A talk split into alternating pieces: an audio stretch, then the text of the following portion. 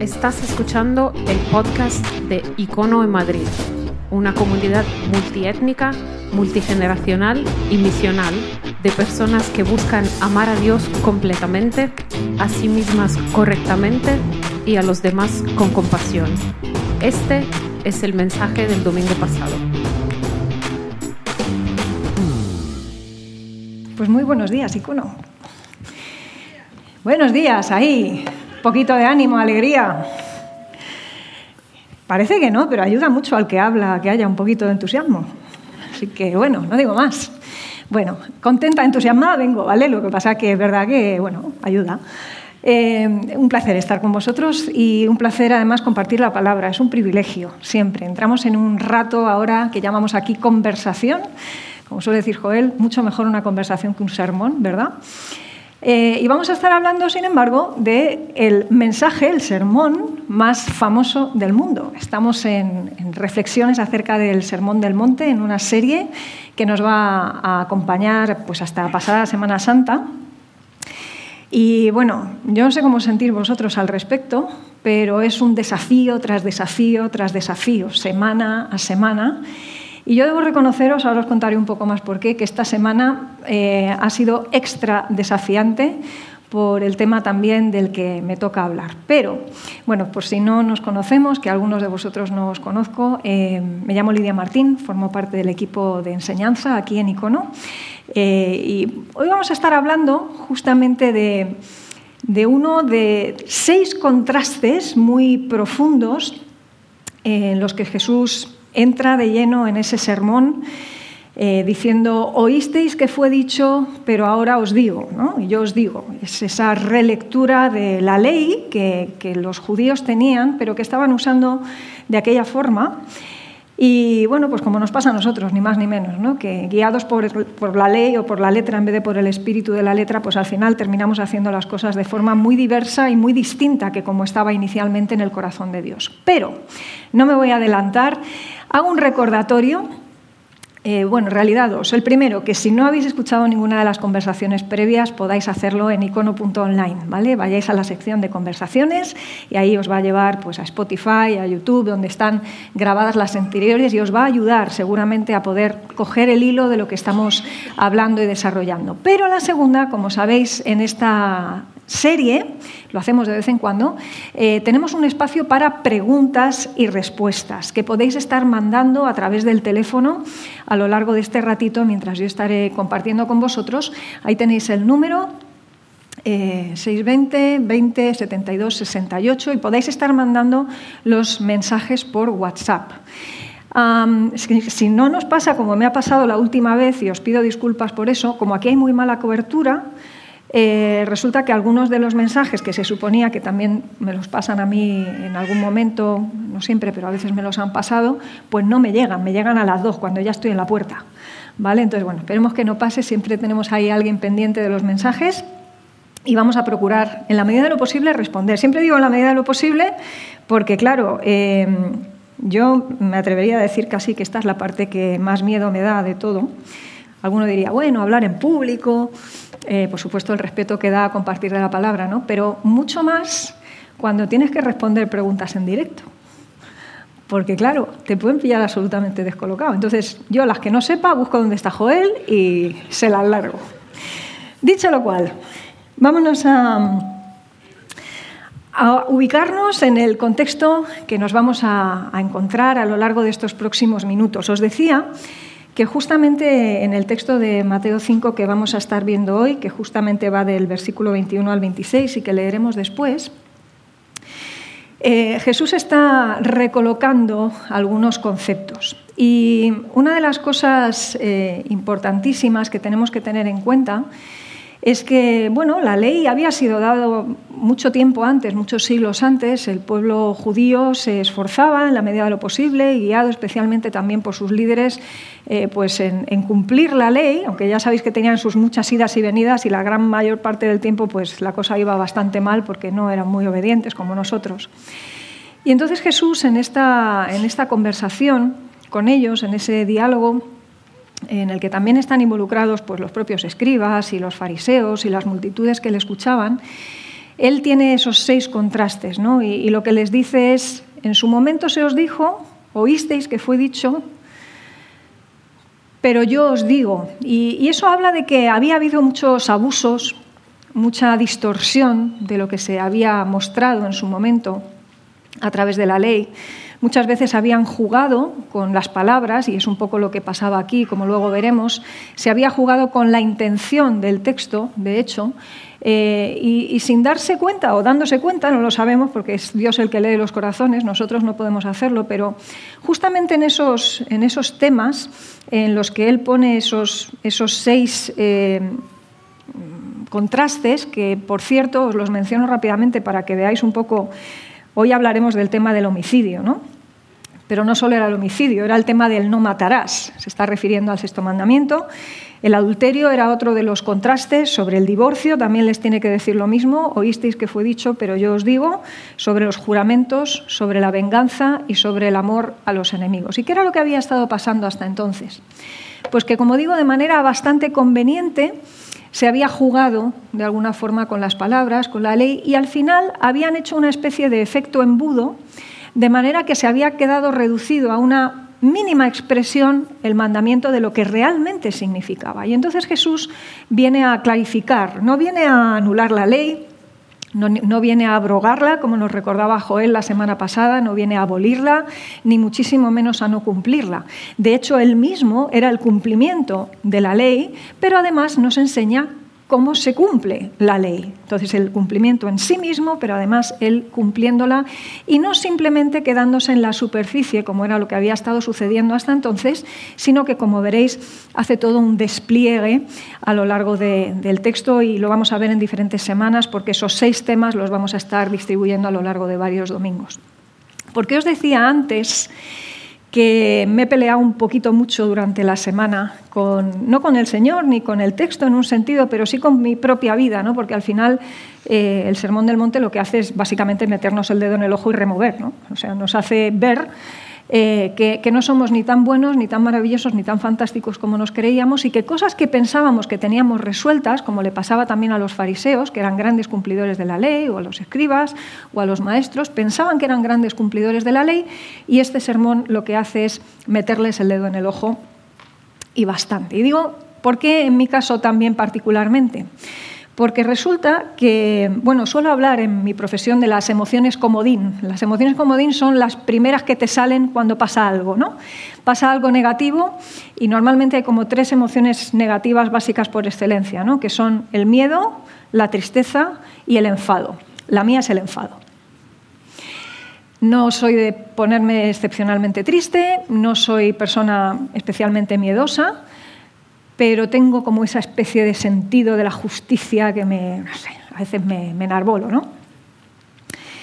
Y entonces, claro, me sentía tan retratada eh, en algunas cosas y conforme iba profundizando más en, en, el texto, iba estudiándolo para poderos contar algunas cosas hoy, pues más retratada me sentía, ¿no? Y luego os contaré un poco más acerca de eso. Pero tan serio es el tema en este sentido que, eh, claro, si esto iba aparentemente de, Jesús y el homicidio, según lo entendían algunos, o el tema de matar o no matar, cuando resulta que la cosa se agranda y se ensancha el embudo y empezamos a ver que esto no va solo de si mato o no mato, que era lo que ellos decían, no, no, nosotros no hemos matado, yo no he matado a nadie. Esto se sigue diciendo mucho en la calle, ¿no? Cuando hablamos de pecado, ah, no, yo no he matado a nadie, yo no mato, yo no robo. Pero resulta que Jesús se mete hasta el fondo y habla de del que se enoja contra el hermano. Y habla del que le llama necio.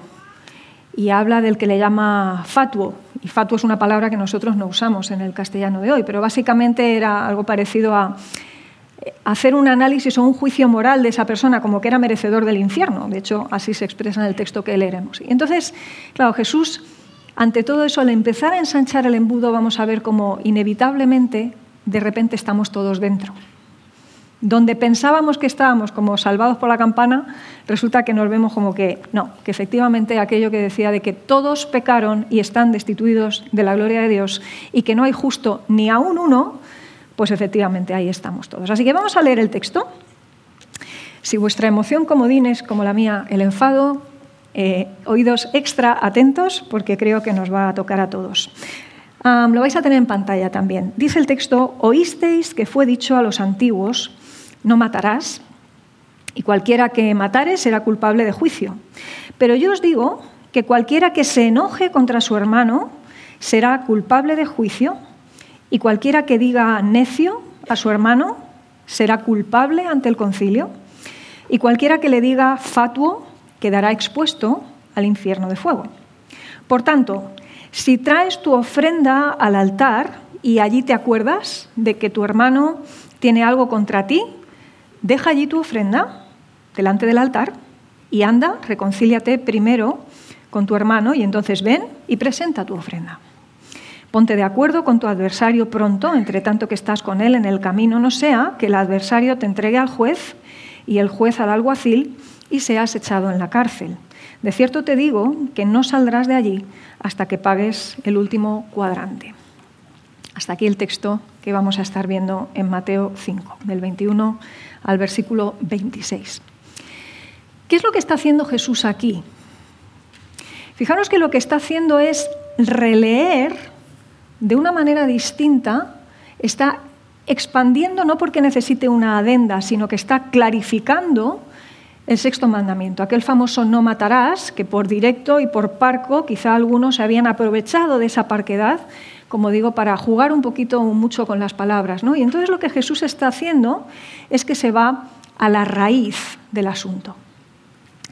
Se va a la base, se va a lo que produce al final aquel mal. Y es que el homicidio no, va de un momento para otro, eh, así tal cual, ¿no? Pasamos de 0 a 100 en simplemente un toque eh, superficial de acelerador, ni muchísimo menos. La cosa se va produciendo y la manera en la que aquello se producía es hacia donde él ataca, hacia donde él apunta. Y entonces empieza a hablar del enojarse, empieza a hablar de cuando ya le ponemos nombre a la otra persona y la catalogamos, cuando estamos haciendo ese juicio de valor sobre la otra persona, cuando de alguna manera nos estamos autocolocando en una posición de jueces. Es una manera de decir yo no, pero tú sí. Y claro, es que esa no es la función que nos toca realmente.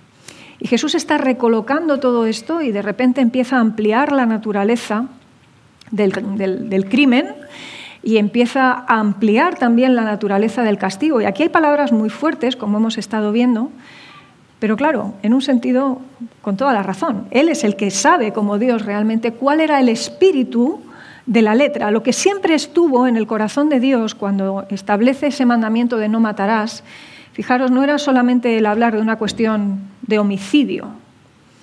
El no matarás tiene que ver con muchas otras derivadas. De hecho, fijaros que en una época como esta que vivimos, esto resulta absolutamente relevante, porque lo que establecía Jesús con esta nueva manera de leer el mandamiento era eh, toda una barrera de protección brutal ante todo lo que representa la vida. Y digo, en una época como hoy, quizá es doblemente necesario hilar tan fino, porque esto tiene que ver no solamente con matar a otro intencionalmente, esto tiene que ver con matarse, matar a otro, a otro que sabe, a otro que tiene conciencia o que no la tiene.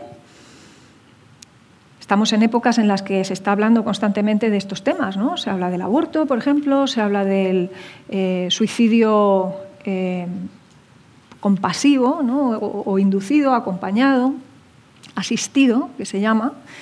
Eh, siguen estando los temas de bioética pues, más encima de la mesa que nunca, ¿no? y los debates que tienen que ver con eutanasia, por ejemplo. Pero Jesús de nuevo vuelve a ir como mucho más a la raíz, porque antes de que se muera alguien, pasan esas otras cosas que tienen que ver con cómo nos vamos acercando progresivamente a ese punto y todo empieza también por, una cuestión como muy elemental, y es que, de hecho, fijaros, cuando tenemos algo contra alguien o ya llegamos a ese punto del insulto, sea explícito o sea tácito, en el fondo lo que estamos diciendo es esta persona me molesta y prácticamente me sobra. Diríamos, bueno, no, si la amo fino me sobra lo que acaba de hacer. Es que tú has visto el adelantamiento que me ha hecho por la derecha. O sea, yo no sé vuestra emoción como conduciendo, pero la mía es el mosqueo importante. ¿Y en Madrid, en la M40 o la M30? Un poquito más. Y claro, en un sentido, o sea, no lo analizamos desde ese punto de vista, pero claro que en una parte muy clara estamos diciendo, o sea, ¿por qué has salido de tu casa esta mañana? O sea, ¿qué haces en la carretera y por qué llevas un coche?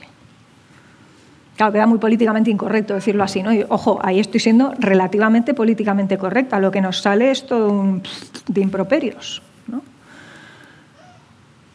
Esto es complicado. Esto es complicado de manejar. lo interesante de la manera en la que Jesús plantea esto, entonces, es que eh, sistemáticamente cuando él empieza a hablar y empieza a profundizar en el tema, todos los que estaban allí presentes, y es lo que nos está sucediendo a nosotros, y supongo que os habrá pasado cuando hemos ido leyendo el texto, de repente los que pensábamos que estaban fuera estamos incluidos. Y esto lo he denominado así de una manera un poco tonta, entre comillas, pero lo he llamado el efecto UPS. Eh, es una manera simplemente para que nos acordemos ¿vale? de lo que estamos hablando. Tú sabes cuando alguien te dice, no matarás, y tú dices, bien, check, yo no mato a nadie. Pero luego te dicen, eso sí, si te enojas contra el otro dices, ups, no dices, y si por cierto dices no sé qué, dices, ups, y vale, a lo mejor no dices fatuo y no sé, te perderás en el infierno, pero dices otras cosas, o sea, lo del infierno hoy no se lleva, pero decimos otras cosas, ¿no? Y este efecto ups, que podría ser efecto gloop o como queráis, ¿vale? Pero la cuestión es un poco como, uff, no me puedo librar de esto. Esto como que va en dirección tan, tan clara, directo al corazón de, uno, no, no, no, te deja fuera. ese efecto ups nos obliga entonces a prestar un extra de atención a todo lo que se está diciendo aquí. Y es que además, por cierto, lo que les pasaba a aquellos fariseos no es nada distinto de lo que nos pasa exactamente igual, de hecho, a nosotros. No sé vosotros, pero cuando leemos acerca de los fariseos, solemos decir, estos son los malos de la película, ¿no? Y, luego están los buenos. Pero no nos damos cuenta de que los fariseos, en un sentido muy claro, somos todos y cada uno de nosotros. Es verdad que hay rasgos de personalidad que nos inclinan más hacia ser más fariseos, eh, era, pues los que tenemos la emoción comodín del enfado, pues solemos tender a ese sentido ¿no? de esa justicia a veces muy mal entendida y tendemos a ser bastante fariseos y las personas que tienden a ser muy amantes de las normas y del cumplimiento, que muchas veces son una manera de autojustificarse y es la pura religión de la que hablaba el otro día Joel que Jesús vino a abolir, ¿no? pero estamos ahí, somos bastante tendentes al fariseísmo. Pero la cuestión de los extremos no era una cuestión solamente de los fariseos, y de hecho lo que quiero ver con vosotros hoy es que realmente tanto del oísteis que fue dicho como del ahora os digo, podemos eh, generar legalismos, podemos generar de nuevo el mismo error sistemático de volver a tomar la letra y olvidarnos del espíritu de la letra y llevárnoslo a ese plano de cumplimiento simplemente en plan check, check, check, olvidándonos del ups. Cualquiera que me escuche hoy con esta frase fuera de contexto puede hacer unos memes fantásticos. Pero bueno, eh, lo llevaré lo mejor posible luego durante la semana. ¿Cómo vamos a analizar esto? Me gustaría que viéramos los dos posibles extremos en los que se puede caer. Luego, entre medias, por supuesto, habría otras muchas posiciones que podríamos analizar seguramente. ¿no? Pero, ¿cómo escucharon aquellos en aquel tiempo el eh, oísteis que fue dicho? La verdad es que ellos lo que hicieron fue una cosa eh, en la que caemos todos y es, mm, pues eso, ceñirnos a la, letra tal cual, pero básicamente venían a decir que era el delito en sí el único problema y eso sería como el equivalente de decir, si no hay cuerpo no hay delito. ¿No? Es decir, de hecho, si os fijáis en, en, el primer versículo, cuando dice, oísteis que fue dicho a los antiguos, no matarás, y cualquiera que matare será culpable de juicio. Es decir, si no matas, si no hay cuerpo, no hay juicio. Mientras no haya juicio, todo está bien. Esa era la idea que ellos defendían. Claro, eso era muy fácil, entre comillas, de cumplir. Entonces, la mayoría de gente pues, podía pensar, estar conforme con que cumplían el mandamiento. Pero claro, lo que hace Jesús de una manera eh, muy clara, en este caso, es justamente eh, no reducirlo al acto exterior, sino meterse en el plano interior analizar el asunto, eh, pues no puramente desde la, visión externa, sino irnos a las intenciones, que por cierto es lo que Dios ve.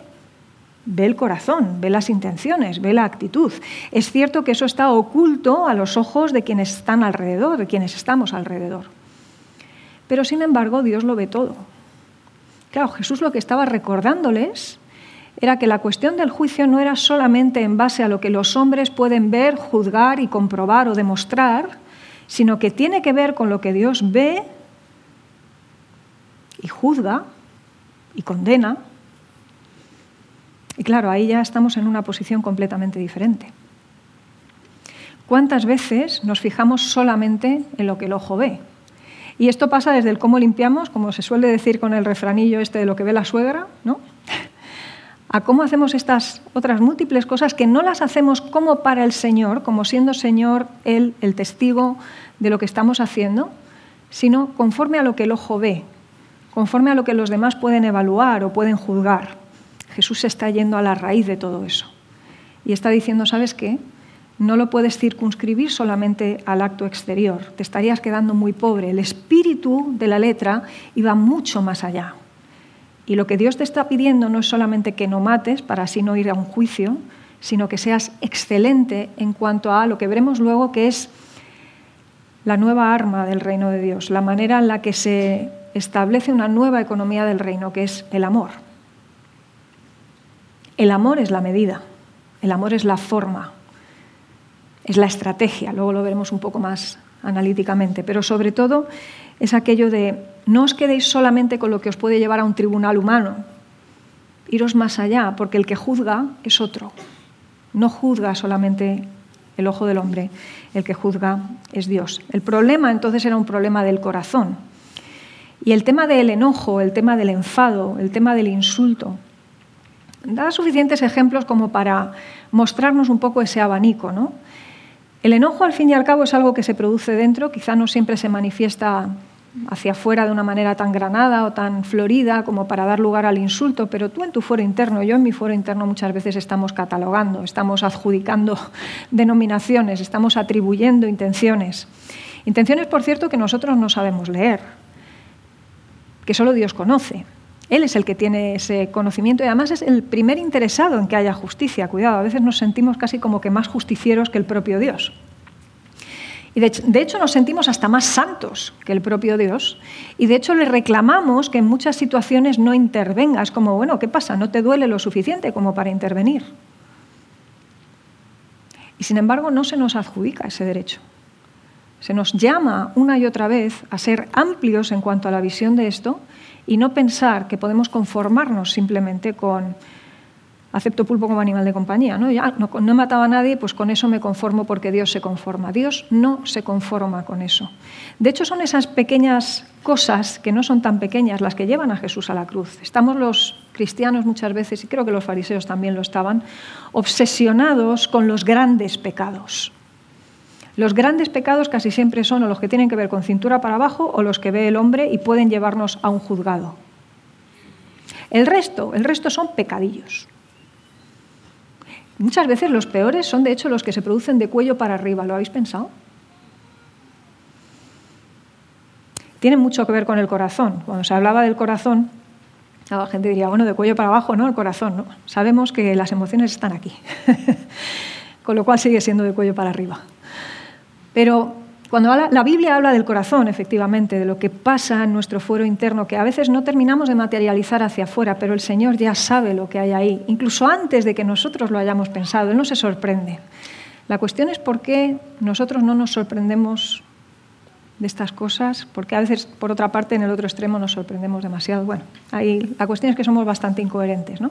Esto va mucho más allá, como decimos, de la simple cuestión externa. Ahora, ¿cuál podría ser el otro extremo? Es decir, ¿cómo estamos nosotros escuchando a día de hoy el pero yo os digo?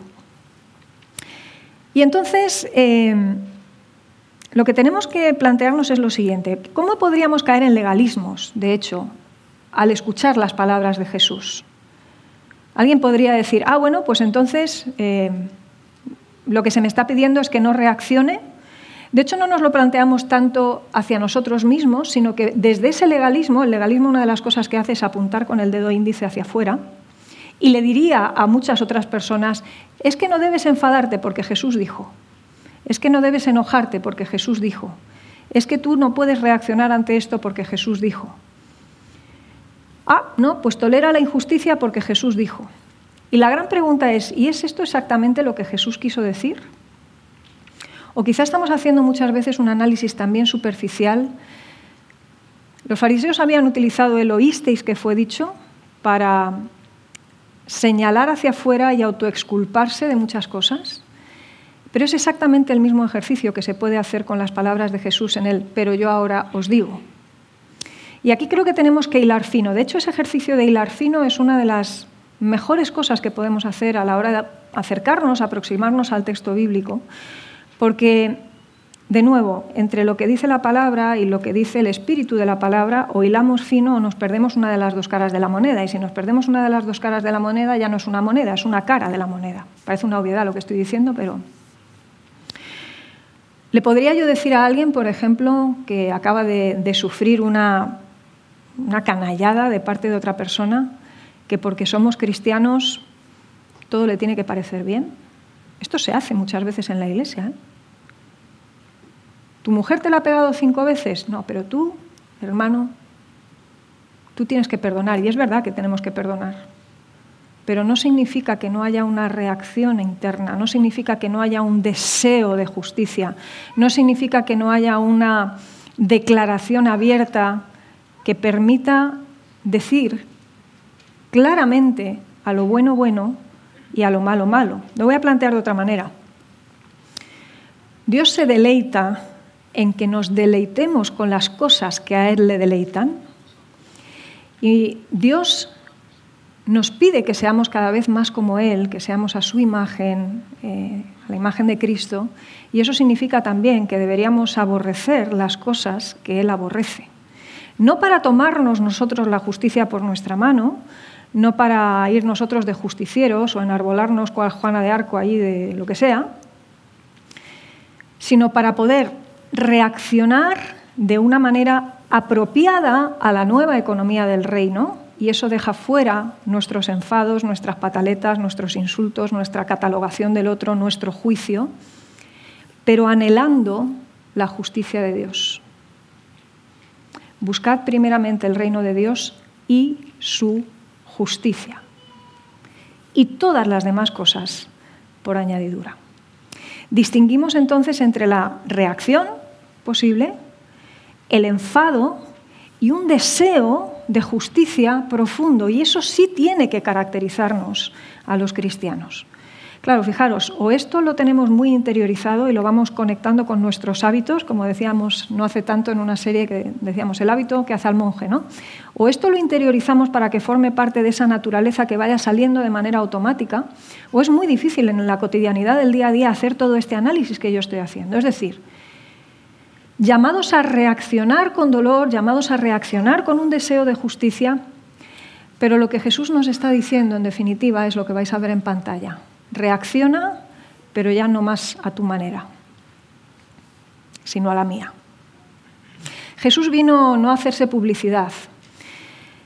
De hecho, hablaba muy poco de sí mismo en un sentido. Él venía diciendo, el reino de Dios se ha acercado. Claro que hablaba de sí mismo ahí, pero de lo que hablaba era principalmente de así funcionan las cosas en este reino. No como las conocíais antes, sino esta es la nueva manera en la que el reino funciona. Y establece una nueva economía del reino, una nueva manera en la que las cosas son hechas. Y entonces en este Sermón del Monte va dando eh, consignas una y otra vez, una y otra vez, de así hacíais las cosas antes, pero el reino de Dios obliga a hacerlas de otra manera, porque el espíritu de la letra siempre fue ese. No estoy renovando el mensaje, no estoy añadiendo nada nuevo, no he venido a anular lo anterior, he venido a cumplirlo de manera absoluta, pero además a enseñaros cómo se vive según las nuevas dinámicas del reino. El enfado representa de la mejor manera posible el reino del que formamos parte. La respuesta es que no. El tomarnos la justicia por nuestra mano representa de la mejor manera posible el reino de que formamos parte. La realidad es que no. El llamar a alguien necio o fatuo o casi lanzarlo a las llamas del infierno representa de la mejor manera posible el reino del que formamos parte. Radicalmente no. Así que lo que Jesús propone y establece y desarrolla en otros momentos también del sermón, y algunas de esas cosas las hemos visto también en la cabecera, cuando se habla, eh, por ejemplo, de la otra mejilla, poner la otra mejilla, cuando se habla, por ejemplo, de cómo amar a los enemigos, que no se nos dice que seamos sus amigos, se nos dice que amemos a nuestros enemigos. Cuando se nos habla de la milla extra, ¿no? o haced a los demás como queréis que os hagan a vosotros, lo que está Jesús diciendo es, ¿sabéis una cosa? En el reino de Dios las cosas se pelean de otra manera. Ya no se pelean con la espada, ya no se pelean con una ley legalista en la mano, con un enfoque legalista en la mano. Ya no se pelean desde nuestra propia justicia, haciendo la guerra por nuestra cuenta. Las cosas se pelean de otra manera. Y no sé si alguna vez lo habéis pensado de esta manera, porque cuando se habla de estas cosas generalmente acerca del cristianismo, y a veces lo entendemos muy mal los propios cristianos, pero sobre todo en la calle, se nos acusa de que todo este tipo de consignas son una forma de pasividad. Y de hecho por eso muchas veces nos retratan a un Jesús pusilánime, pasivo. No tiene nada que ver con eso. Jesús era la persona más asertiva que conozco. El texto lo muestra sistemáticamente como una persona que establecía orden en base a la verdad, en base a la justicia y por supuesto en base al amor, pero nunca deja la justicia y la verdad en base a un amor malentendido. Tendemos a malentender el amor. Y la única razón por la que cayó y no abrió su boca, como leía antes Sami en Isaías 53, era para que se cumpliera la escritura.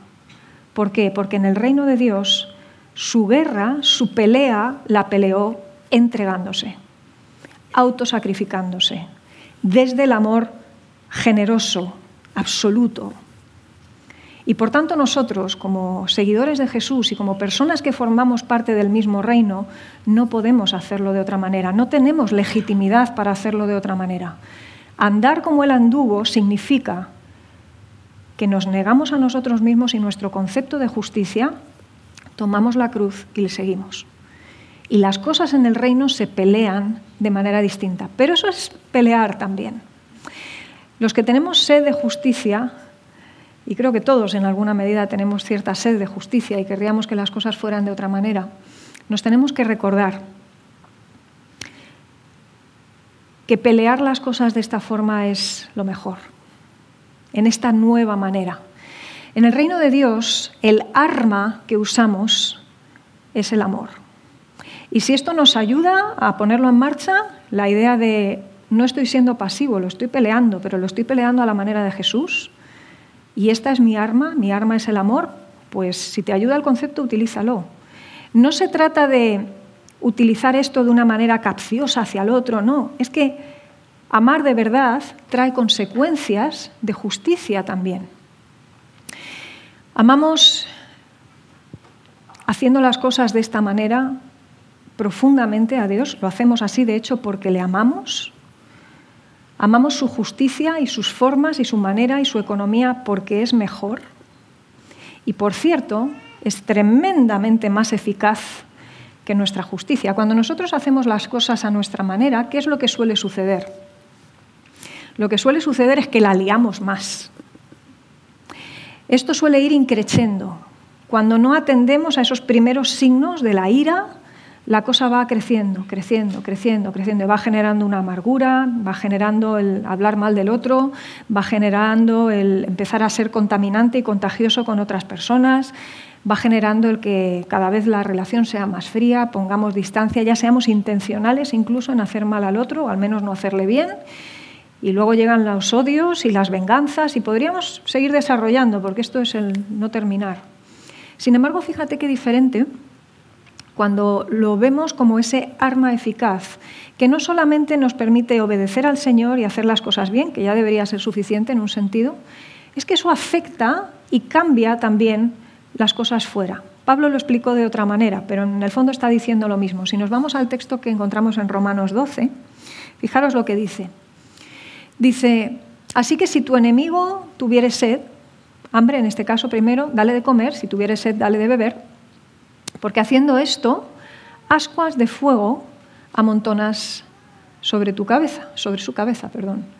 Así que no seas vencido de lo malo, sino vence con el bien el mal. Pablo está hablando aquí exactamente de lo mismo. Situaciones en las que la otra persona no te está tratando bien, no te está haciendo bien, pero tú puedes elegir.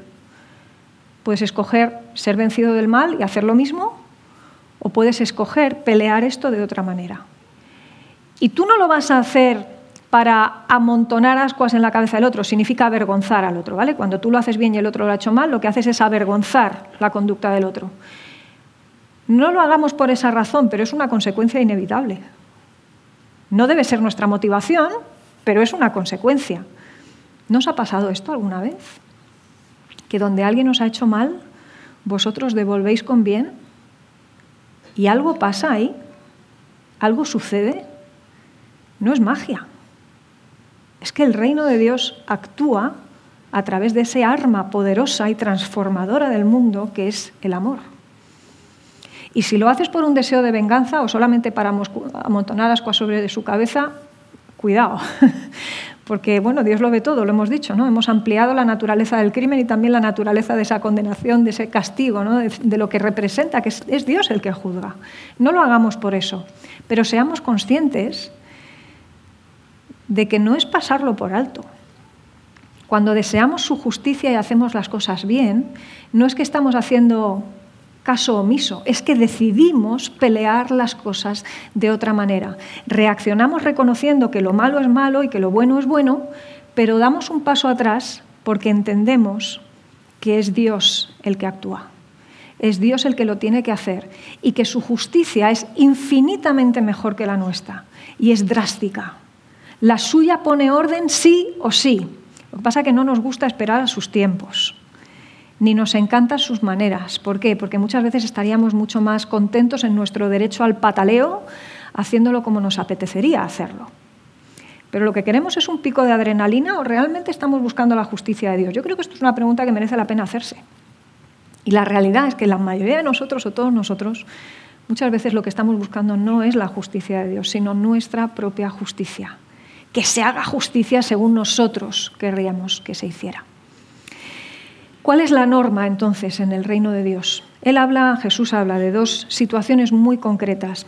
Una que tiene que ver con las ofrendas y otra que tiene que ver con eh, los juicios, los tribunales. Y entonces Jesús les pone dos situaciones cotidianas, como él solía hacer, utilizaba muchas veces pues, imágenes muy, muy costumbristas para poder mostrar principios que tenían que ver con el reino de Dios y que quizá eran más abstractos, pero que aterrizaban de manera muy práctica en estas cosas.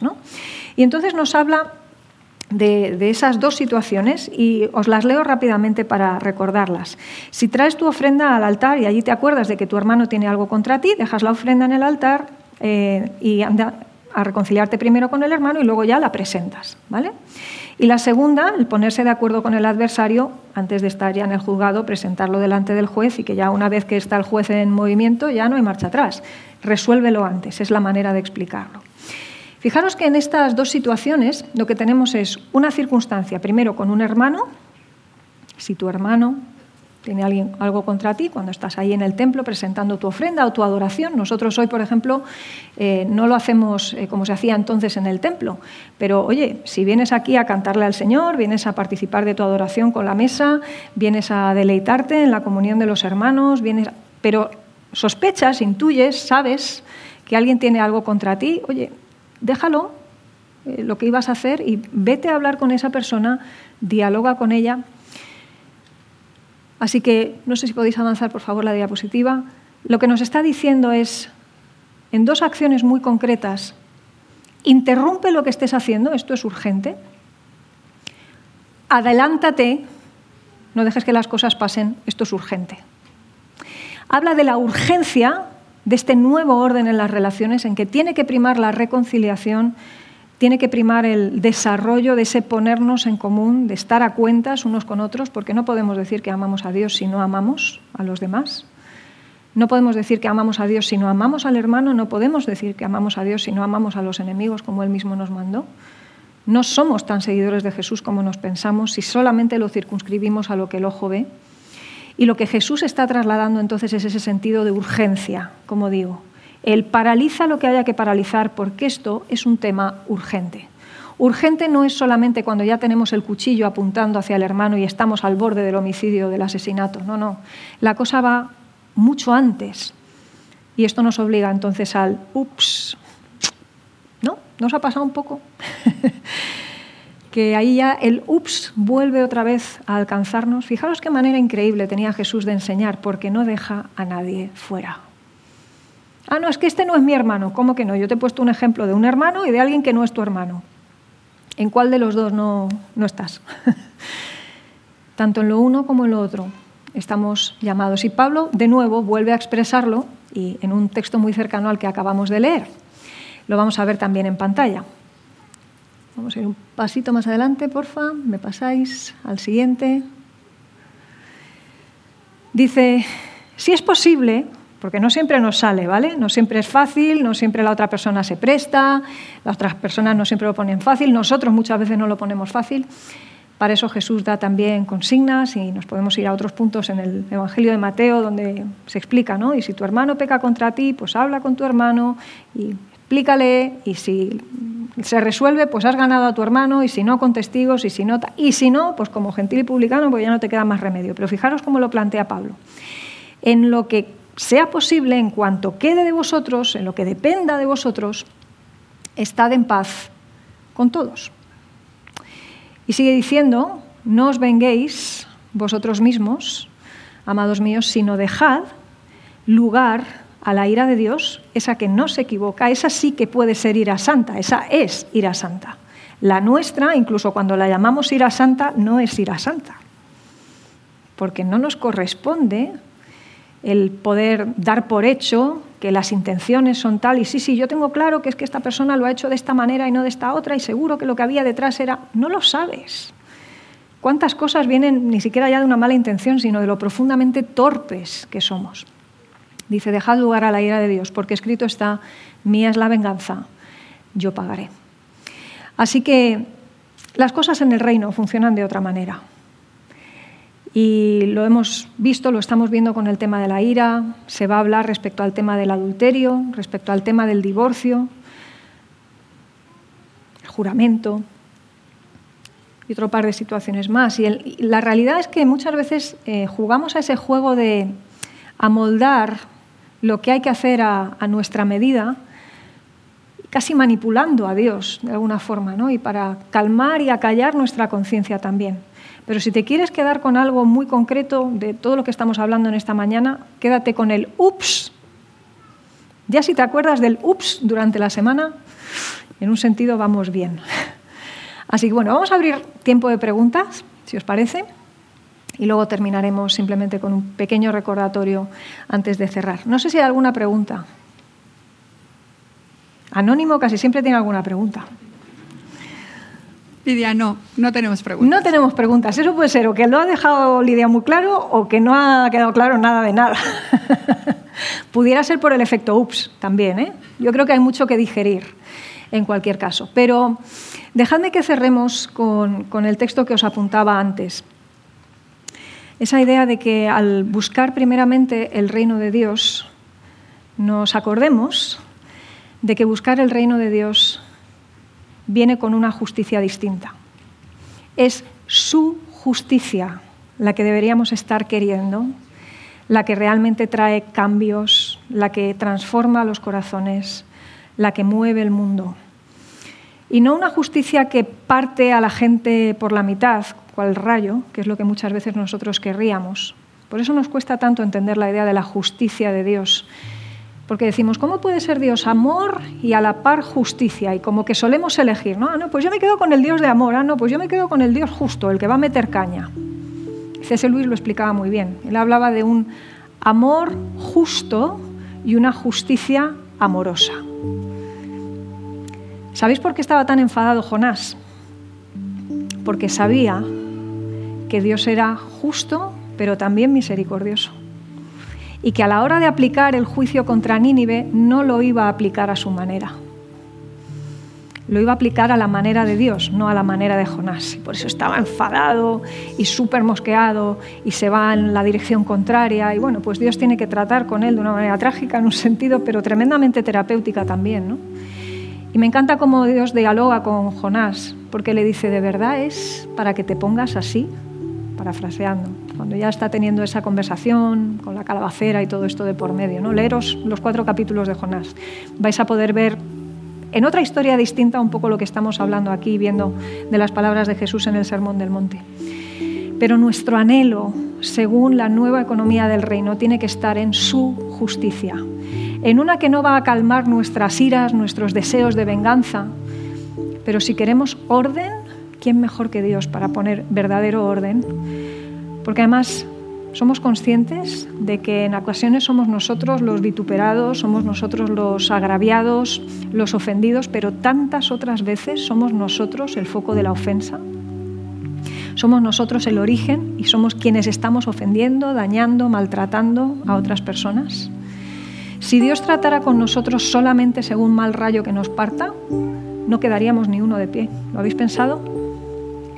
Ups, pero resulta que Dios, que es tardo para la ira y abundantísimo y rico en misericordia, por su gran amor con que nos amó, fijaros, nos pone delante la posibilidad de vivir según esa nueva economía en que las cosas se pelean de una manera distinta.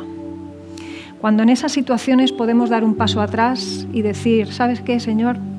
Lo que yo haría sería arrancarle la cabeza de un mordisco, pero casi mejor interven tú, doy un paso atrás y quiero gustar y ver que tú eres Dios. Y quiero ver en primera línea cómo tú vas a actuar con justicia, tu justicia, a tu tiempo. Dame paciencia mientras tanto, porque como me des fuerzas, ¿no? Pero en esa paciencia y en ese poder estar expectantes a la manera en la que Dios va a obrar, pueden pasar cosas alucinantes. Van a pasar en nosotros por la obra que el Espíritu va a estar haciendo en nosotros, pero van a pasar cosas increíbles también en las personas, porque no nos quepa duda que cuando obedecemos hay bendición en esa obediencia y se producen esas consecuencias que hacen que ciertas cosas se recoloquen. Y si existe alguna posibilidad muchas veces de que la otra persona rectifique, es porque de alguna manera, con ese hacer las cosas a la manera de Dios, algún zasca se ha producido ahí, ¿verdad? Oramos. Señor, te queremos pedir perdón porque tantas veces es a nuestra manera que peleamos las cosas y rápidamente entramos a nuestra emoción comodín, a saltar, a, a intentar resolverlo rápido y ya por nuestras fuerzas, olvidándonos, Señor, de que la urgencia que tú imprimes es más bien hacia tener gracia, tener misericordia, por supuesto reaccionar ante lo que te daña, te duele, te contrista hacia lo que no es bueno, poder llamar a lo bueno bueno, a lo malo malo, eso es algo en lo que tú te deleitas, que podamos ser justos y amorosos y honestos también y transparentes como tú lo eres, pero ayúdanos Señor, sobre todo en los momentos en que vivimos injusticia, a recordar que en el modelo que tenemos en Jesús, no por pasivo, no por pusilánime, sino porque tenía tan claro que tú ibas a intervenir a tu tiempo, Él prefirió hacer las cosas según el modelo del reino, como no podía ser de otra manera, y enseñarnos a nosotros, Señor, ese camino mejor. Pedimos que nos ayudes a sustituir nuestros enfados, nuestro deseo de justicia propia, por la justicia tuya, que es perfecta, que llega a su tiempo. Tú no tienes prisa, Señor, porque lo haces todo a tu tiempo y lo haces bien. Así que ayúdanos a recordarlo. En el nombre de Jesús.